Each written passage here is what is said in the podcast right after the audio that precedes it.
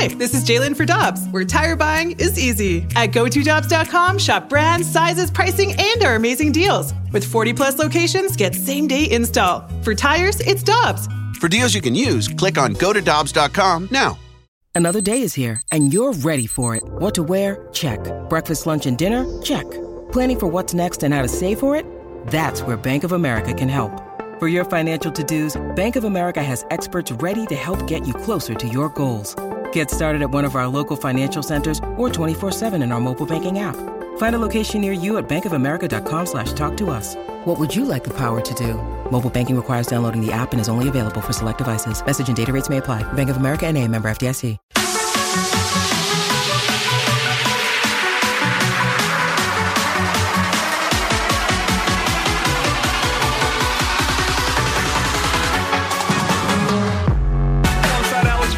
Tanner Hendrickson, I'm Brandon Kiley. It's BK and Ferrario here on 101 ESPN. And right now, we are very happy to go out to the 101 ESPN hotline to be joined by our friend, Cardinals insider for The Athletic. She's Katie Woo joining us here on the show. Katie, we appreciate the time as always. How you doing this morning?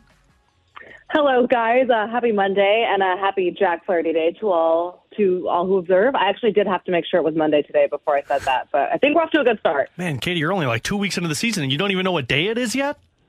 I know. I actually the other day was going through my notes and I said, "What day is it? April 30th?" And someone walked by and they were like, "Where? Where? What are you doing?" I was like, "I don't know. I have no idea." You also spilled, um, uh, was it cheese on your score sheet over the weekend? Oh! Gosh, you guys, you have to understand. My scorebook is like my my holy grail. Okay, this is very, writers and their attachment to their scorebooks cannot be like this.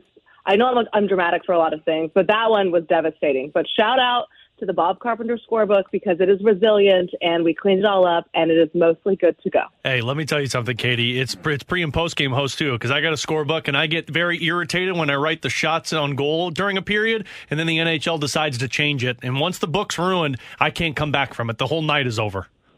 It, seriously, I'm like, oh, now I have to scratch all this out, and I do everything in pen because you know I believe I'll never make a mistake Of in my course. life. So it's just it's just a whole mess. But I'm glad you can relate to my scorebook pain. It's like Air Force One's to Nelly. Oh, Once you scuff them, you mess up your whole night. Scorebooks and Pretty much. Bruce Springsteen is like the the mantra of baseball writers across the country. I country. expect that from Tanner, but not you, sir. What Bruce Springsteen? Yeah. he's. I ask Katie. Katie knows.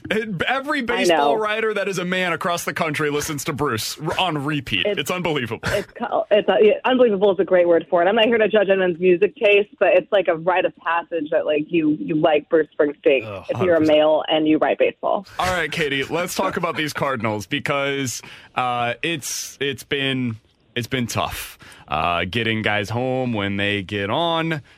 Finally, yesterday it broke through in the 10th Yeah. inning. Tommy Edman coming through to be able to win that one for him. Katie, you have a great piece on this over on the Athletic. Walk us through the Cardinals' issues with runners in scoring position. How, how bad has this been? How does it get fixed? Yeah, this is a great point because I think it's multifaceted and there's a lot of layers here. Uh, first, I'd like to point out the the sheer irony and the Cardinals struggling to score, especially with the bases loaded. They were one for 16 before Tommy Edman singled in their winning run yesterday. And it wasn't like they were not hitting the ball hard. I mean, if you look at the batted ball profile for most of these balls that were put in play with the bases loaded, you're seeing everything you want to see. You're seeing the exit velocity, you're seeing the launch angle, et cetera. So it made me laugh that the Cardinals finally get one through on a ground ball up the middle through the Pirates' five man infield. Uh, I think that's very. Uh, I think it's very indicative to where where the Cardinals are at right now. So let's go through Cardinals, not just with the bases loaded, but with runners in scoring position. We see the Cardinals and their offensive stats. We know where they're ranked. We know they can get on base. We know they can hit. We know they can hit a lot of singles because that's what they've been doing. And the counter argument here is who cares if they can't score? And I hear you. I, I think, you know, the nature of baseball, the point of the game is to score. But when I'm looking at the Cardinals and I'm looking at their approaches relative to with runners on base and empty bases, I see an approach that is almost identical. Again, we look at the batted ball profile, some of the metrics the Cardinals coaching staff are looking at exit velocity, hard hit percentage, launch angle, the ability to spray the ball. Those all match up, whether or not there are people on base or not. Happens to be that when there are people on base lately, those balls are going straight to where people are positioned. So the best way for me to kind of calm the, ner- the nerves here is to point out a time in 2021 where the Cardinals offense was just dreadful. And Tommy Edman actually was the one who went out and said on his Zoom call, I think we've kind of gotten away from our approach with runners on base, and that's why we're not scoring. I remember it was a huge, big thing, and guess what? About a week later, they started turning it around. I'm seeing the same approach from Cardinals hitters here, which I think makes it a little bit more frustrating from a fan perspective because uh, human nature is if something's not working, you fix it and you change it. But the Cardinals have been really steady, trusting their approach and knowing that eventually these balls will fall, they'll find the gap. And I know it's early, I know it's frustrating, but that seems to be the mindset that they're taking here. Katie, do you feel like that the Cardinals should get to the point where they juggle up their lineup a little bit more in terms of moving guys to a little bit more significant of a spot. We were just talking about this during the commercial break. Maybe a Nolan Gorman batting at the top of your lineup, considering he's the guy that's finding ways to get the most RBIs. Lineup talk, baby. Here we go. Mid Katie, Yeah, be here better we go. about it. Fire me up. Love to do this on a Monday. I actually just saw BK's tweet about the lineup you'd like to see if Burleson is out. Sounds like Burleson is okay, but we will see.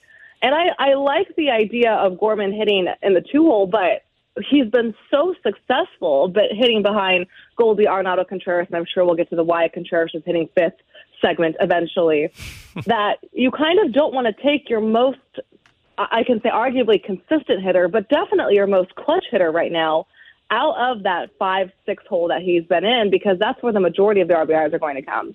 Nootbaar, I mean, this dude apparently is never going to not reach base safely again. We were actually joking yesterday that he's just going to walk every at bat for the rest of his life, and then he hit a two run homer. So I guess you can take both of those outcomes. I, I think with the Cardinals, I wouldn't change anything one through four. You can certainly make the argument you got to drop Contreras down for a little bit just, just so he can find his footing. But I like Gorman in the spot that he's in because, again, he is just so clutch. And when you have Goldie getting on base, you have Nolan getting on base, you want someone right behind them that's going to be able to drive them in. And I think Gorman is the guy you can count on the most right now.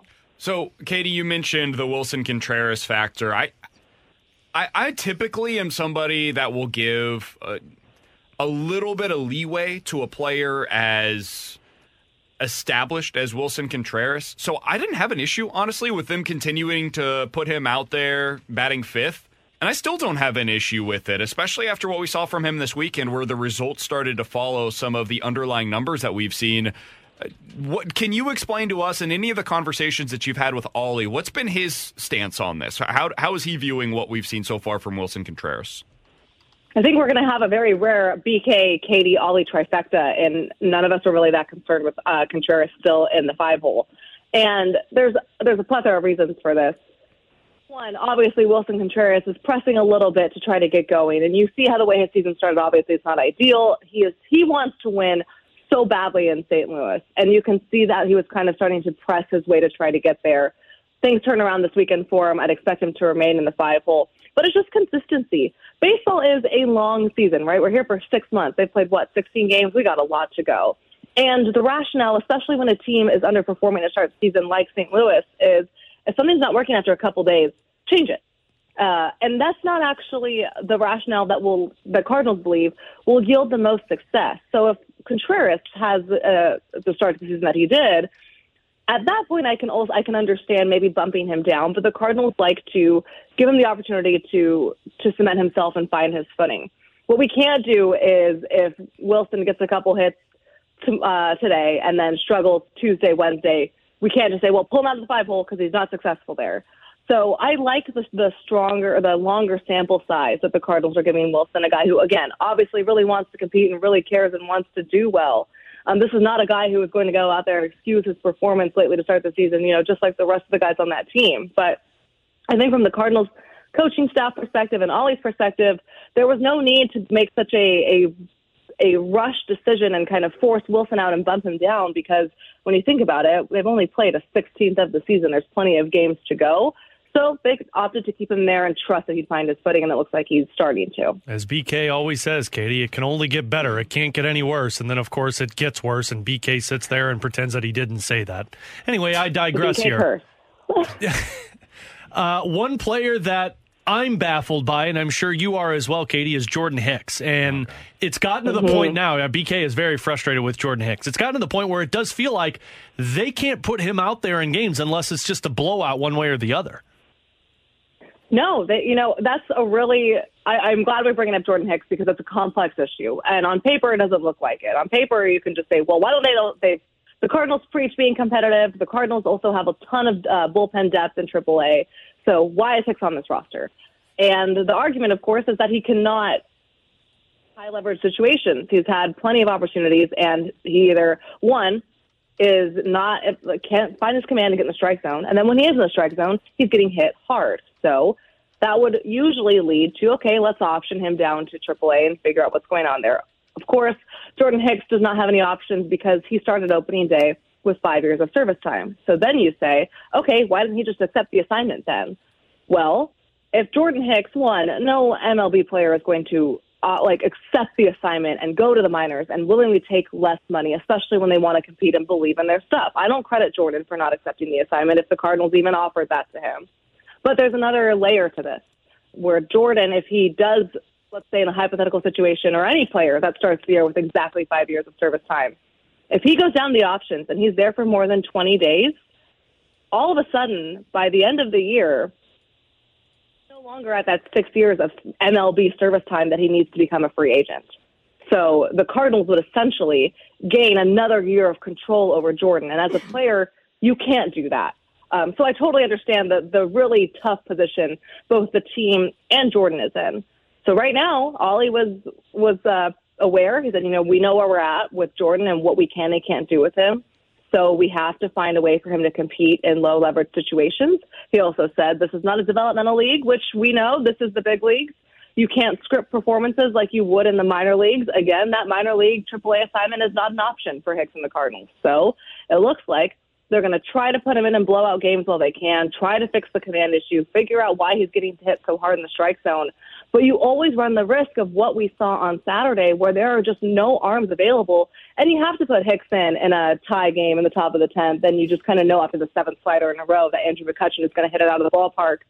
So that's the risk the Cardinals are taking right now, and that's what makes this Hicks this uh, Hicks move so so fascinating because they are running out of time to decide what to do with him, and they kind of have to hope that they have the opportunities and have these blowout games for Jordan to fix himself because that's really the only opportunity he's going to get if he wants to remain a Cardinal. Katie, can I make the case? And we're talking to Katie Woo, Cardinals insider for the Athletic, for just another couple of minutes here on 101 ESPN it, for the last three years, basically since his return from injury, and of course that doesn't include 2020 where he opted out due to the pandemic, is a 5.5 ERA over 77 innings. That is not fake. That's very real. And even the underlying numbers suggest that that's kind of where he should have been. That's 30% below league average. At this point, you know what Jordan Hicks is. I like Jordan Hicks. I hope that he gets this thing back on track, but he's a free agent at the end of the season at some point, and maybe that's not right now. Maybe the Cardinals say, maybe that's two, three, four, however many more outings. At some point, don't you have to say, hey, we've got better options to be in this spot in the minor leagues than what Jordan Hicks is giving us in the big leagues right now? Yes, I think that you eventually will have to come to that point if Jordan can't figure it out, and this uh, what I believe will be the last leash, long leash they give him. Um, but it's we've talked all spring and early season about how effective and exciting the Cardinals bullpen is and the options they have and how it was the most competitive aspect of their roster. And I still believe all of that to be true. But again, you go back to where the Cardinals are, they're kind of are they're they're in a bind and so is Jordan on what they're able to do with him. So he will get one more chance. But I think that argument is, that, you know, the Cardinals know what Jordan Hicks is is fair, it's valid. But when you have a guy that can throw 103, it's really hard to give up on him so there, and I, the argument, of course, and we can go back and forth on this, is sure. what's the point of throwing 103 if those balls get hit and he can't get anyone out? And I, I totally understand that, but I think from the Cardinals' perspective, they like Jordan. They want to give him one more shot. They, anytime you have a guy that can throw 103, though, other teams are going to be like, well, we can fix him. So there's also the argument that if they keep Jordan until you know middle May, early June, and it's still not working out they could find a way to package him for a deal because 29 other teams, like I said, are going to be excited about a guy that can throw 103 and believe they can fix whatever issues the Cardinals are seeing with him. Katie, we'll get you out of here on this, and we appreciate the time as always. What do you expect the Cardinals to do with their rotation? I know that it, it sounds, at least, like Wayno's going to be going out on a rehab stint probably either tomorrow, Wednesday, sometime early this week. Uh, Jake Woodford is currently scheduled to start on Wednesday. Liberatore's been awesome down in the minors. There's been some chatter of a potential six man rotation. How do you think all this uh, gets sorted out over the next week or so? That's a good question, I think it's fair. No disrespect to Jake Woodford, who has done an admirable job filling in. I thought he had his best start last time out. Um, obviously, a scoreless outing. That's not a bold proclamation by any means, but it's it's easy to think that you know when Adam comes back, Jake is the last is, is out of the rotation because he was the last guy in. Um, we'll see. The Cardinals are in a little bit of a tough spot in May. They're they don't have too many off days. They could use a six man rotation, but I don't see guys like Wainwright, Mikolas Flaherty. I mean, they're all team first guys, but are those guys that you really want on a six man rotation? So the the argument that you can make is when Adam comes in, Woodford goes back. You know, he is so expendable because he can fit so many roles Woodford can pitch in the bullpen. They don't have a long relief guy at the moment. That's actually not something that Oli Marmol's too concerned with because when you look at how the Cardinals kind of use their relief, the long relief man doesn't really appear that often. And they do have Stratton that can go multiple innings, but it does create a bind, and it also goes back to what we said about Jordan Hicks. You know, can you really justify keeping Hicks or someone who has underperformed when you have someone like Woodford who has stepped up and done a good job? So it'll be interesting. I don't think we'll still see uh, Matthew Liberatore just yet, but he certainly is someone to uh, keep your eye on in Memphis. And for the first time in a while, I do think the Cardinals again have substantial starting pitching depth, and I know the rotation is going to be a, a sore spot and a talking spot for the next couple of months. But I was actually pretty encouraged by what I saw from the rotation through their last turn. Now I think the next step is to start going deeper in games, but we'll see how the next turn goes through. I think that'll tell us a lot about you know when Adam comes back, if it's one or two rehab assignments, who's in and who's out it is funny over the last like five six games I, have been more frustrated with the offense than the pitching. Uh, the, the pitching right. i have lower standards for so that plays into this of course but the the offense has been what's been frustrating for the cardinals now. That's why you're more of a pessimistic guy and we're more optimistic. Katie we appreciate the time as always. We always look forward to catching up with you on a monday after a big cardinals weekend. Enjoy the game tonight. We'll be reading over at the athletic and we'll talk with you again next week. Thanks guys. You got it. We will talk soon